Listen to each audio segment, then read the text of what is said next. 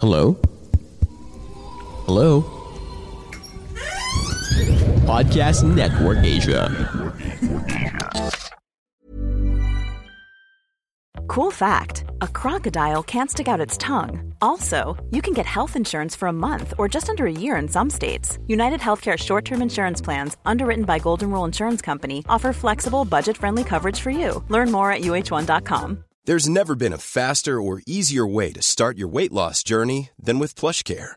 PlushCare accepts most insurance plans and gives you online access to board-certified physicians who can prescribe FDA-approved weight loss medications like Wigovi and Zepbound for those who qualify. Take charge of your health and speak with a board-certified physician about a weight loss plan that's right for you. Get started today at plushcare.com slash weight loss. That's plushcare.com slash weight loss. plushcare.com slash weight loss. Hey, it's Ryan Reynolds, and I'm here with Keith, co star of my upcoming film, If, only in theaters, May 17th. Do you want to tell people the big news? All right, I'll do it. Sign up now and you'll get unlimited for $15 a month in six months of Paramount Plus Essential Plan on us. Mintmobile.com slash switch. Upfront payment of $45 equivalent to $15 per month. Unlimited over 40 gigabytes per month. Face lower speeds. Videos at 480p. Active Mint customers by 531.24 get six months of Paramount Plus Essential Plan. Auto renews after six months. Offer ends May 31st, 2024. Separate Paramount Plus registration required. Terms and conditions apply if rated PG.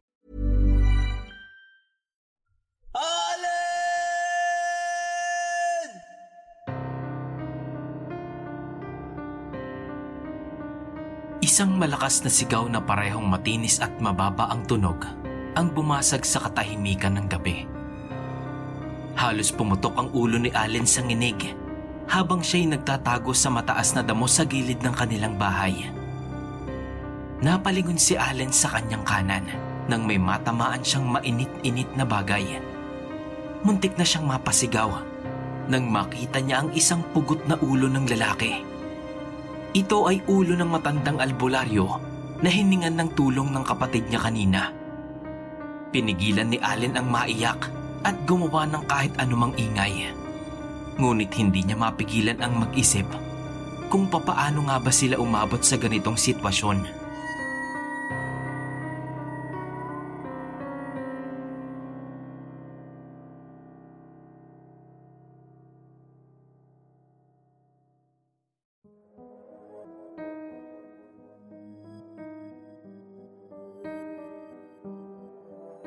Isinakay na ni Allen ang huling maleta sa trunk ng Uber na kanilang nirentahan papunta sa paliparan.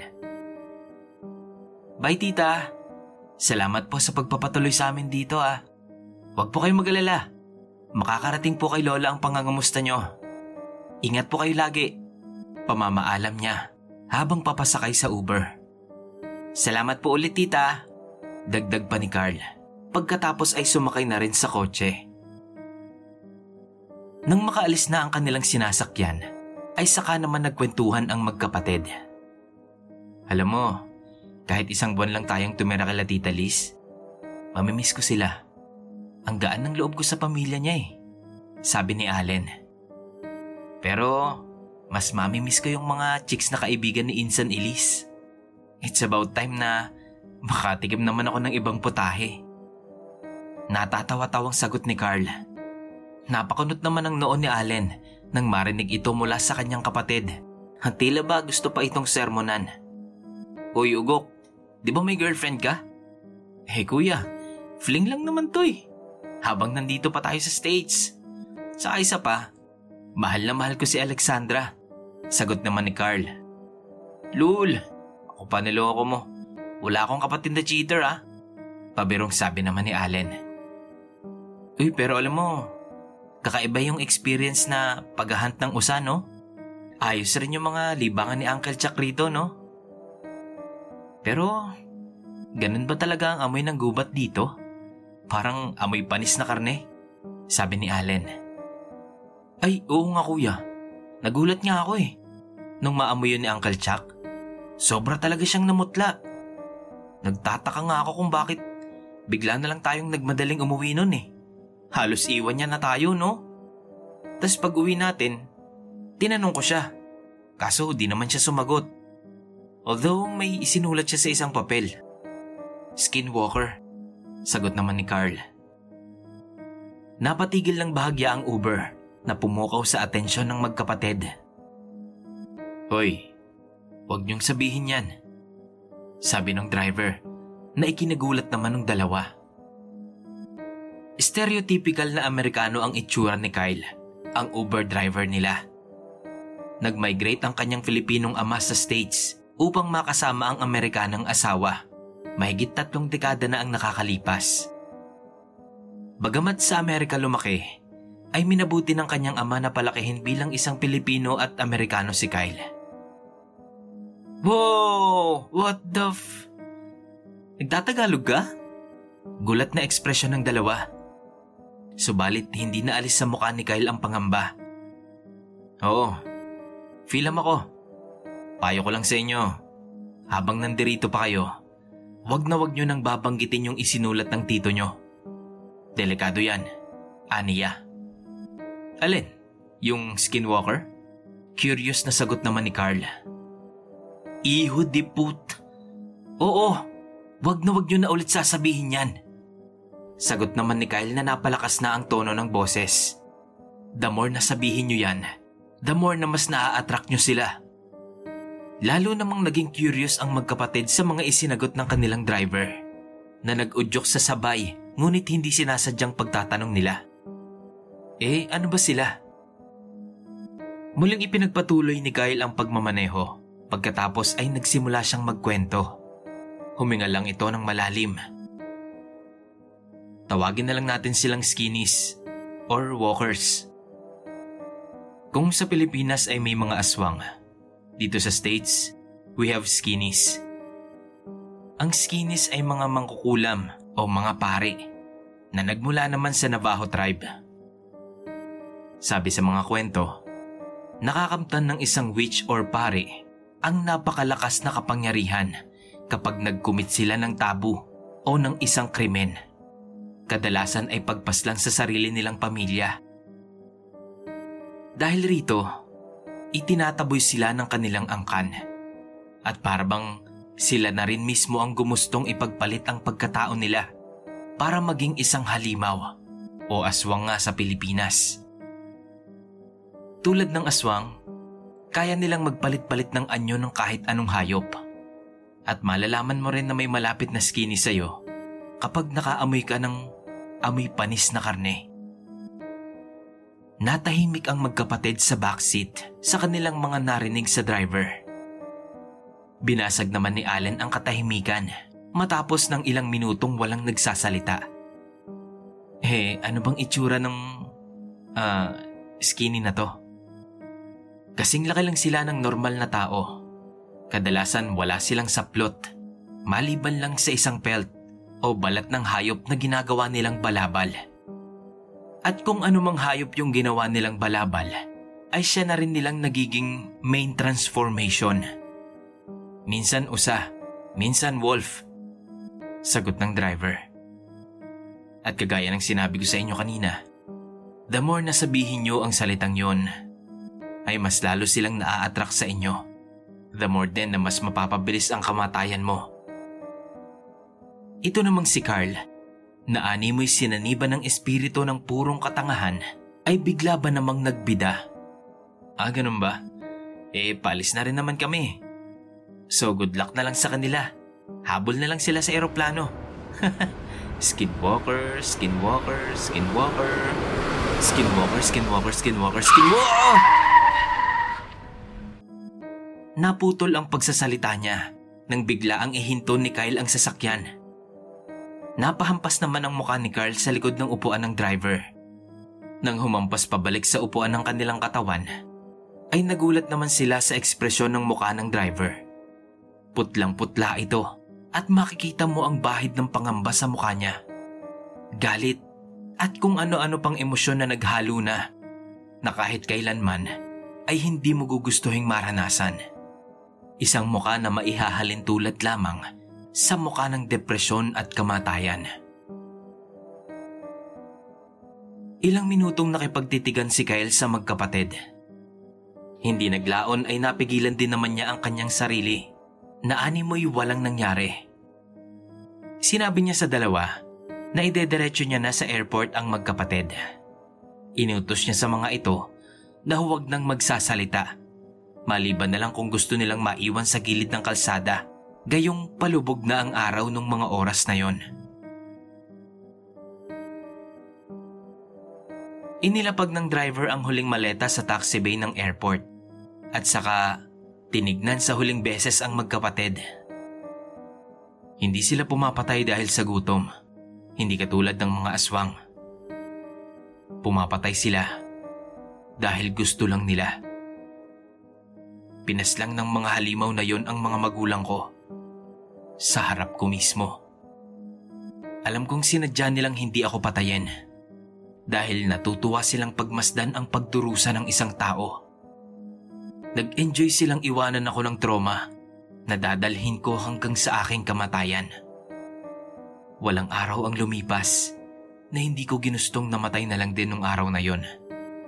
At least, Kasama ko ang mga magulang ko at hindi ko kailangang buhatin ang imahe ng mga pugot nilang katawan habang nakatirik ang mga mata mula sa matinding pagpapasakit. Kung ako sa inyo, magdasal na kayong dalawa na hindi nila kayang mangibang bansa. Napanganga ang magkapatid sa narinig. Bago pa man sila makapagsabi ng kahit anong salita o makapagbayad man lang – ay humarurot na ang Uber. Walang kamalay-malay ang dalawa na may kanina pang ubod ng laking agila ang umiikot-ikot sa ibabaw ng kotseng sinasakyan nila na nung mga sandaling yon ay nakatungtong na sa ibabaw ng building ng airport. Bago pa man sila tuluyang makapasok sa eroplano, ang sabi ni Carl, Kuya, naamoy mo ba yon? Parang ang lansa? Ipinagsawalang bahala na lang ng dalawa ang kakaibang amoy na yon at nagpatuloy na lang sa pagsakay sa eroplano. Sa pag-iisip na baka gawa lamang iyon ng imahinasyon nila dahil na nga rin sa ikinuwento sa kanila kanina ng driver. Nang makarating sa Pilipinas, ay diretsyong umuwi ang magkapatid sa ancestral home nila sa Pampanga, kung saan naman nakatira ang kanilang lolo at lola. Lola! Andito na po ang paborito niyong apo. Sigaw naman ni Carl habang papasok ng gate. Ako bang tinutukoy mo? Pagsingit naman ng kuya niya. Ay Diyos ko, salamat naman at maayos kayong nakauwi. Kumusta ang tita Liz niyo? Si Elise. Sana naman mabisita nila tayo dito. Salubong sa kanila ni Lola Poring. Lola's boy ang magkapatid dahil ang matandang mag-asawa na ang nagpalaki sa kanila simula pa ng pagkabata ng dalawa. Nagtrabaho ang mga magulang nila sa Maynila upang matustusan ang mga gastusin nila. Ngunit ilang taon lang ang nakalipas ay hindi na nagparamdam ang kanilang ama. At ang kanilang ina naman na siyang anak ng kanilang lolo't lola ay nagkaroon naman ng ibang pamilya. At dahil nga dito, ang kanilang lolo't lola na ang kinilalang magulang ng dalawa. Ikinuwento nila ang buong bakasyon nila habang inilalabas ang mga pasalubong sa balikbayan box. Iba ang kinang sa mga mata ni Lolo Luming nila nang makita ang isang kahon ng spam at Heineken. Agad naman itong siniko ng asawa, sabay tingin ng masama rito. Hmm, hmm, hmm. Makuha ka sa tingin luming. Mamaya eh, ubusin mo na naman yan sa isang gabi ha. Manang-mana talaga sa itong dalawang to eh. Parang palaging uhaw sa alak. Nagtawa na naman ang maglololo na sinamangutan naman ni Lola Poring. Lingid sa kaalaman ng mga ito na ang agilang kanina pang sumusunod sa dalawa sa kung anumang paraan ay nakasunod pa rin sa kanila mula sa Amerika hanggang sa Pilipinas at ngayon ngay nagpalit na ito ng anyo bilang isang tuko naman. Napalingon ang matanda sa bintana nang makaamoy siya ng kakaiba na parabang may kung anong amoy panis. Nako, mukhang may napatay na namang daga si Orange. Sambit ng matanda sa sarili tungkol sa kanyang alagang pusa. Ming! Orange! Kain na Kenny Kenny, mga naka. Ura-urada namang lumapit ang pusa na nakatago pala sa ilalim ng ref nila. Ikaw talaga. Tingnan mo. Amoy piste na naman sa bakuran natin. O siya sige, dito ka na sa labas kumain. Sabi pa ng matanda. Nang makalabas ang pusa at nagsimulang kumain, ay natigilan din agad ito. Na parang may nasense na kung anong panganib na malapit lang sa kanila. Kaya't agad na nagsitaasan ang balahibo nito at nag-arko ang likod. Bago pa man ito makaiyak, ay agad nang nasunggaban ang kaawa-awang pusa. Binuksan ni Lolo Luming ang isang kahon ng beer habang kinukuha ng magkapatid ang icebox at pinuno ito ng yelo. La, pagluto mo naman kami ng sisig oh. Namiss ko na po yung luto nyo eh. Pakyut na request naman ni Allen. Ay nakong bata ka, oo. Hala sige, maupo na kayo dyan sa terrace. Mabilis lang ito. Nagsimulang magkwentuhan ang maglolo tungkol sa mga naganap sa States at sakto naman nang matapos magluto ang lola nila, eh ang topic na tungkol sa skinwalkers ang pinag-uusapan. Lo, ang weird nung taxi driver na nasakyan namin kahapon. Film siya, tapos nagkwento siya tungkol sa mga skinwalkers daw. Walkers ungas, agad na pagtatama ni Allen sa kapatid. Isang malakas na batok naman ang natanggap ng nakatatandang kapatid. Hmm, bakit mo naman minumura ang kapatid mo? Ikaw ang kuya. Ikaw ang dapat na nagpoprotekta dyan sa kapatid mo. Sermo naman ng lola habang inilalapag ang mainit na sisig sa maliit na lamesa. Oh shit! Authentic sisig! OMG! Alam mo la, ang pangit ng US style na sisig. Kadiri yung lasa. Excited na sambit naman ni Carl na agad na nilantakan ang pagkain at pag-inom ng beer. Skinwalker baka mo? Ano naman daw yon apo? Tunog halimaw ha? Ah, opo, lolo. Para daw silang Amerikanong bersyon ng aswang. Kapag daw binanggit ng binanggit yung pangalan nila, eh lalo ka nilang mapapansin. Kaya parang unspoken rule ba? Ah, edi Hey, I'm Ryan Reynolds. Recently, I asked Mint Mobile's legal team if big wireless companies are allowed to raise prices due to inflation. They said yes. And then when I asked if raising prices technically violates those onerous two year contracts, they said, What the f are you talking about, you insane Hollywood ass? So to recap, we're cutting the price of Mint Unlimited from $30 a month to just $15 a month. Give it a try at mintmobile.com slash switch. $45 upfront for three months plus taxes and fees. Promo for new customers for limited time. Unlimited more than 40 gigabytes per month. Slows. Full terms at mintmobile.com. When you're ready to pop the question, the last thing you want to do is second guess the ring. At Bluenile.com, you can design a one-of-a-kind ring with the ease and convenience of shopping online. Choose your diamond and setting. When you find the one, you'll get it delivered right to your door. Go to Bluenile.com and use promo code LISTEN to get $50 off your purchase of $500 or more. That's code LISTEN at Bluenile.com for $50 off your purchase. Bluenile.com code LISTEN. Parang aswang nga talaga. Mahinang bulong naman ang lolo. Makalipas ang ilang oras ng pagkakwentuhan, ay nagpaalam na ang matandang babae na matutulog na raw ito. Skinwalker, skinwalker. So, mariosip na mga bata ito. Kung ano-anong natututunan. Bago pa man ito tuluyang maisara ang pintuan, ay naalala ni Lola Paring na hindi pa pala nito napapapasok si Orange. Tinawag niya ito mula sa likod bahay upang patulugin na sa kwarto nila. Lumipas ang ilang minutong pagtatawag ni Lola Poring ay walang lumalapit na pusa sa kanya. Kaya naisip niyang baka nasa loob na ito ng bahay. Nang makahiga na ito sa kama, ay nakarinig naman siya ng mahinang kaluskos. Kasabay nun, ay umalingasaw rin ang nakakasulasok na amoy. Mhm. Nagdala ka na naman ng patay na daga. Sita ng matanda sa alaga. Kinapakapa niya ang switch ng lampara. Naramdaman niya ang magaang paggalaw sa kama na parang talon ng kanyang alaga. Nang makapa ang switch, ay agad niyang binuksan ang ilaw ng lampara at bumungad sa kanya ang alaga niyang pusa. Subalit nagulat siya sa itsura nito dahil para bang may kakaiba sa alaga. Ay Diyos ko, Orange! Ano bang nangyari sa'yo? Sinuri ng maigi ng matanda ang kanyang alaga.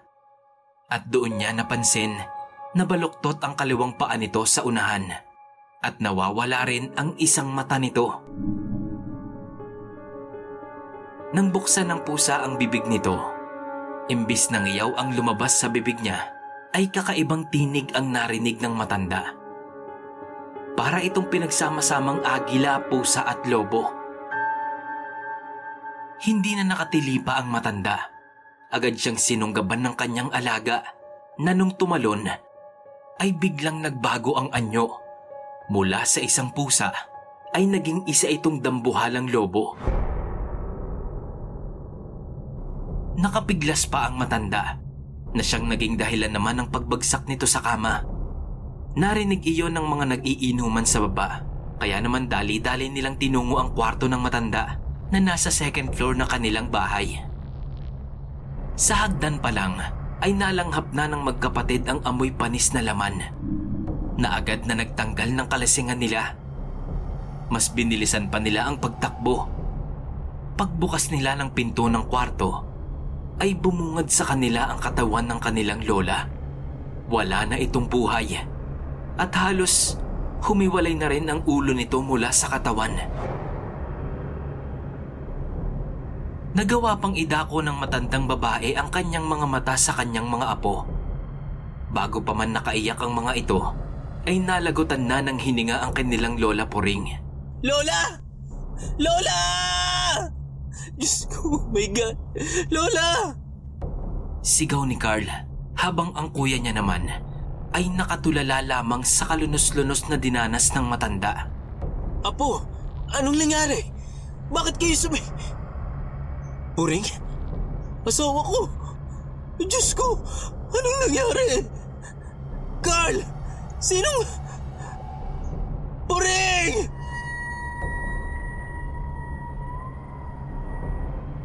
Walang nabuong pangungusap ang matandang lalaki dahil sa pagkagulat sa kanyang nasaksihan. Eh, Skinwalker? Skinwalker? Nauutal-utal na sabi ni Allen. Mabilis na inilak ng maglolo ang pinto at isinara ang mga bintana. Pinilit nilang huminahon upang makapag-isip ng maayos. Carl, apo, takbuhin mo nga muna si Kamanding. Yung albularyo dyan sa kanto. Dalhin mo siya dito. Alam kong alam niya kung ano ang dapat nating gawin. Tatagan mo ang loob mo, apo. Isipin mong para ito sa lola mo. Dito na bumuhos ang luha ng matanda nang makitang muli ang kaawa-awang dinanas ng pinakamamahal niyang asawa. Tinakpan nila ng kumot ang katawan ng matanda upang kahit papaano ay maibsan ang pigating kanilang nararamdaman. Takot na unti-unting namumuo sa kanilang mga dibdib. Oo, Polo. Ako na pong bahala. Huwag po kayong magalala. Makakabalik po ako nakasama si Kamanding. Sabi naman ni Carl. Carl, may kutsilyo dyan sa baba ng hagdan. Kunin mo para kung sakali man. Ako nang magbabantay kay Lolo. Sabi naman ni Allen. Nakalabas naman ng maayos si Carl at wala na siyang sinayang pang sandali. Nang makarating siya sa bahay ng albularyo, ay agad niyang kinalampag ang pintuan nito. Kamanding! Kamanding! Kamanding! Si Lola ho! Inatake ng... Alam ko, iho. Naramdaman ko din ang presensya nito. Kakaiba. Para siyang aswang, pero parang hindi rin. Hindi ko mawari. Pumasok ka muna. Hintayin mo ko kukunin ko lamang ang mga gamit ko. Mabilis lang to. Bungad sa kanya ng albularyo.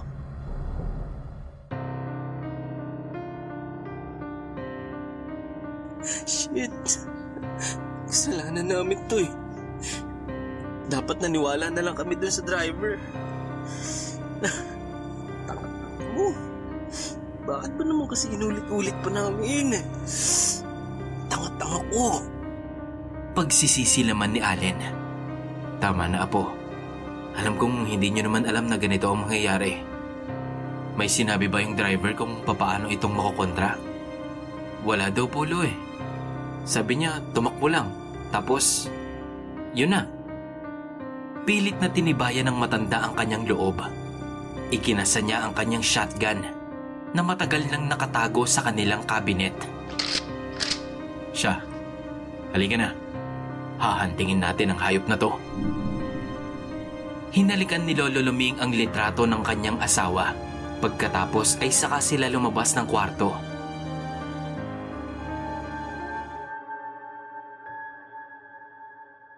Alam mo, araw-araw kayong ikinukwento sa amin ng lola mo pag nadadaan siya dito. Proud na proud sa inyo yon. Kahit daw hindi nyo nakilala ang mga magulang nyo, eh naging napakabubuti yung mga bata. Mahal na mahal niya kayo. Kamanding, tama na ho.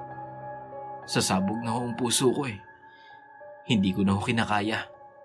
Pagputol ni Carl sa sinasabi ng albularyo.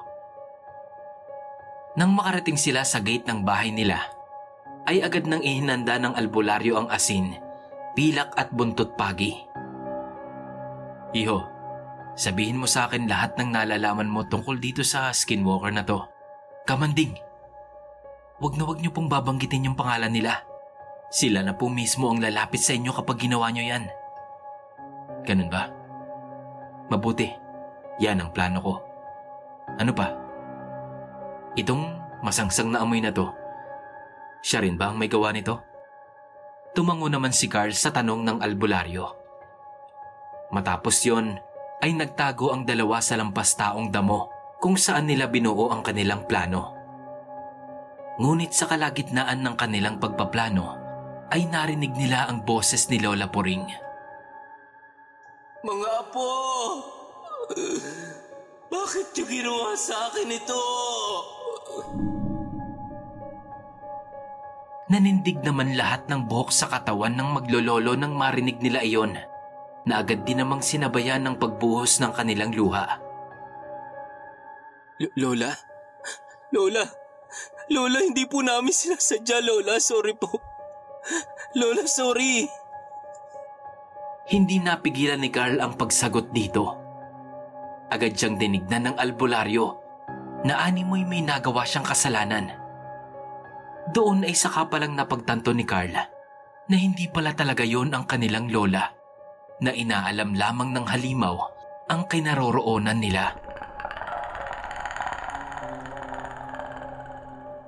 Dahan-dahang gumapang papalayo ang dalawa hanggang sa sila ay nagkahiwalay pagkatapos ay nagkubli sa magkabilang puno. Iho! Bakit mo sinagot? Ihinagis ng albularyo ang buntot pagi kay Carl. Subalit, hindi pa man nito nahuhugot ang kanyang itak, ay unti-unti nang umangat ang ulo nito mula sa nagtataasang damo. Kasabay naman noon ay ang pagbagsak ng kanyang katawan. Kinagat ni Carl ang kanyang braso upang hindi siya makagawa ng ingay na magbibigay ideya sa halimaw ng kanyang kinaroroonan. Ibinagsak ng nilalang ang pugot na ulo ng albularyo sa lupa at gumulong-gulong naman ito papalapit kay Carl. Lumingon ito sa inaakalang direksyon na kinaroroonan ng bata. Ngunit tila sinuwerte naman ang bata dahil sa ibang direksyon ito nagtungo. Nagsimula ulit itong gayahin ang boses ng kanilang lola.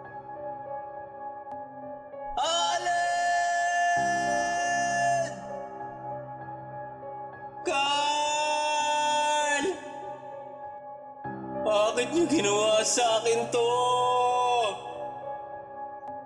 Paulit-ulit na panguulol ng halimaw sa magkapatid.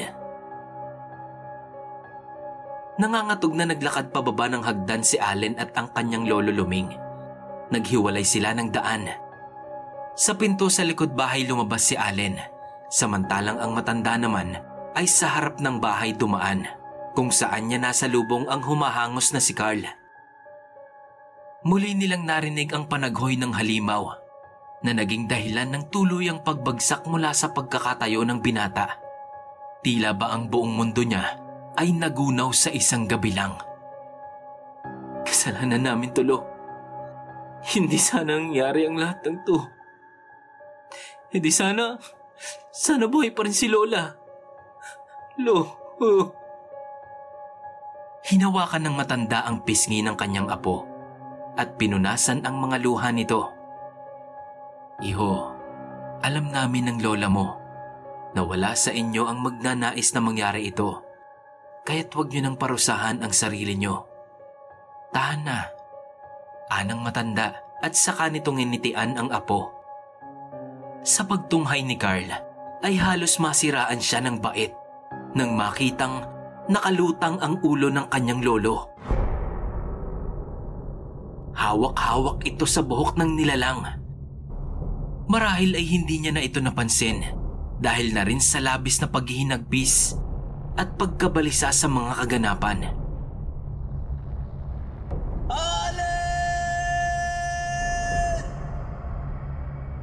Halos pumutok ang ulo ni Allen sa nginig habang siya'y nagtatago sa matataas na damo sa gilid ng kanilang bahay.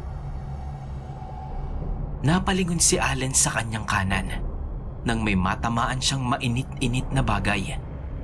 Muntik na siyang mapasigaw nang makita niya ang isang pugot na ulo ng lalaki. Ito ay ulo ng matandang albularyo na hiningan ng tulong ng kapatid niya kanina. Pinigilan ni Allen ang maiyak at gumawa ng kahit anumang ingay. Nagpatuloy siya sa paglalakad hanggang sa marating niya ang kinaroroonan ng kapatid.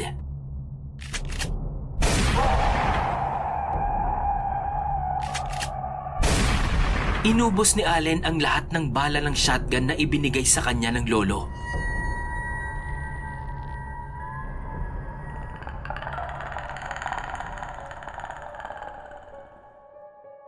Ang maitim na pagnanasa ng halimaw na makapagsabog ng lagim sa lugar ay ang naging kahinaan niya rin mismo. Habang natutuwa siyang pagmasdan ang halos mawala na sa katinoang nakababatang lalaki, ay hindi nito namamalayan ang marahang paglapit ni Allen sa kanila. Itinutok ng binata ang shotgun ng kanyang lolo sa halimaw at sa kanya ito sunod-sunod na pinaputukan. Inubos niya ang lahat ng bala ng baril sa nilalang. Pagkatapos ay pinulot ang buntot pagi na nabitawan ng kapatid at sa kanya ihinataw ng ihinataw sa halimaw. Nang makasigurong patay na ito, ay sa kanya naman ito binuhusan ng gasolina. Pagkatapos ay sinilaban. Sabay na pinagmasdan ng magkapatid ang dahan-dahang pagkatupok ng katawan ng dayuhang halimaw. Tapos na, Carl. Tapos na. Sambit ni Allen sa kapatid habang mariing nakatingin sa nagbabagang apoy. Punong-puno ng galit, kalungkutan at pagsisisi ang kanyang mga mata. Samantalang ang kapatid na may walang imik na nakatulala lamang sa apoy at halos mawala na sa katinuan.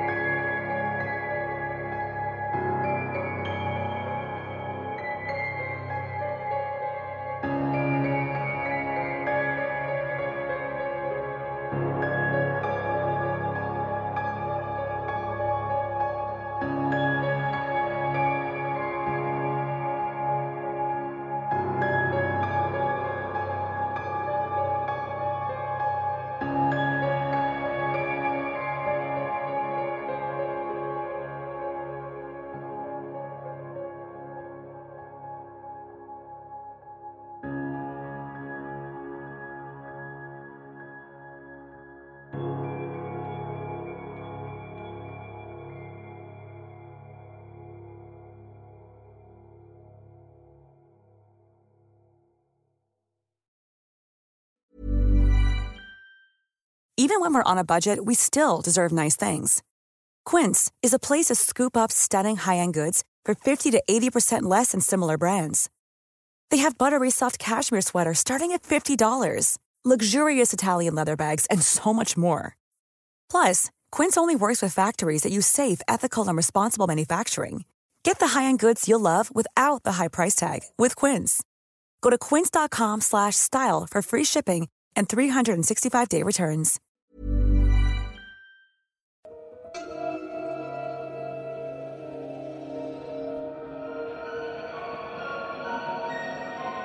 Kumusta po? Maraming salamat po sa pakikinig nyo sa ating kwento. Kung nagustuhan nyo po ito, please like and share. I-comment nyo na rin po ang inyong mga suggestions at reactions kung meron man. At kung gusto nyo pa pong makarinig ng mga ganitong kwento, mag-subscribe na po kayo at pindutin nyo po ang notification bell para lagi po kayong updated sa mga bago nating uploads. Salamat!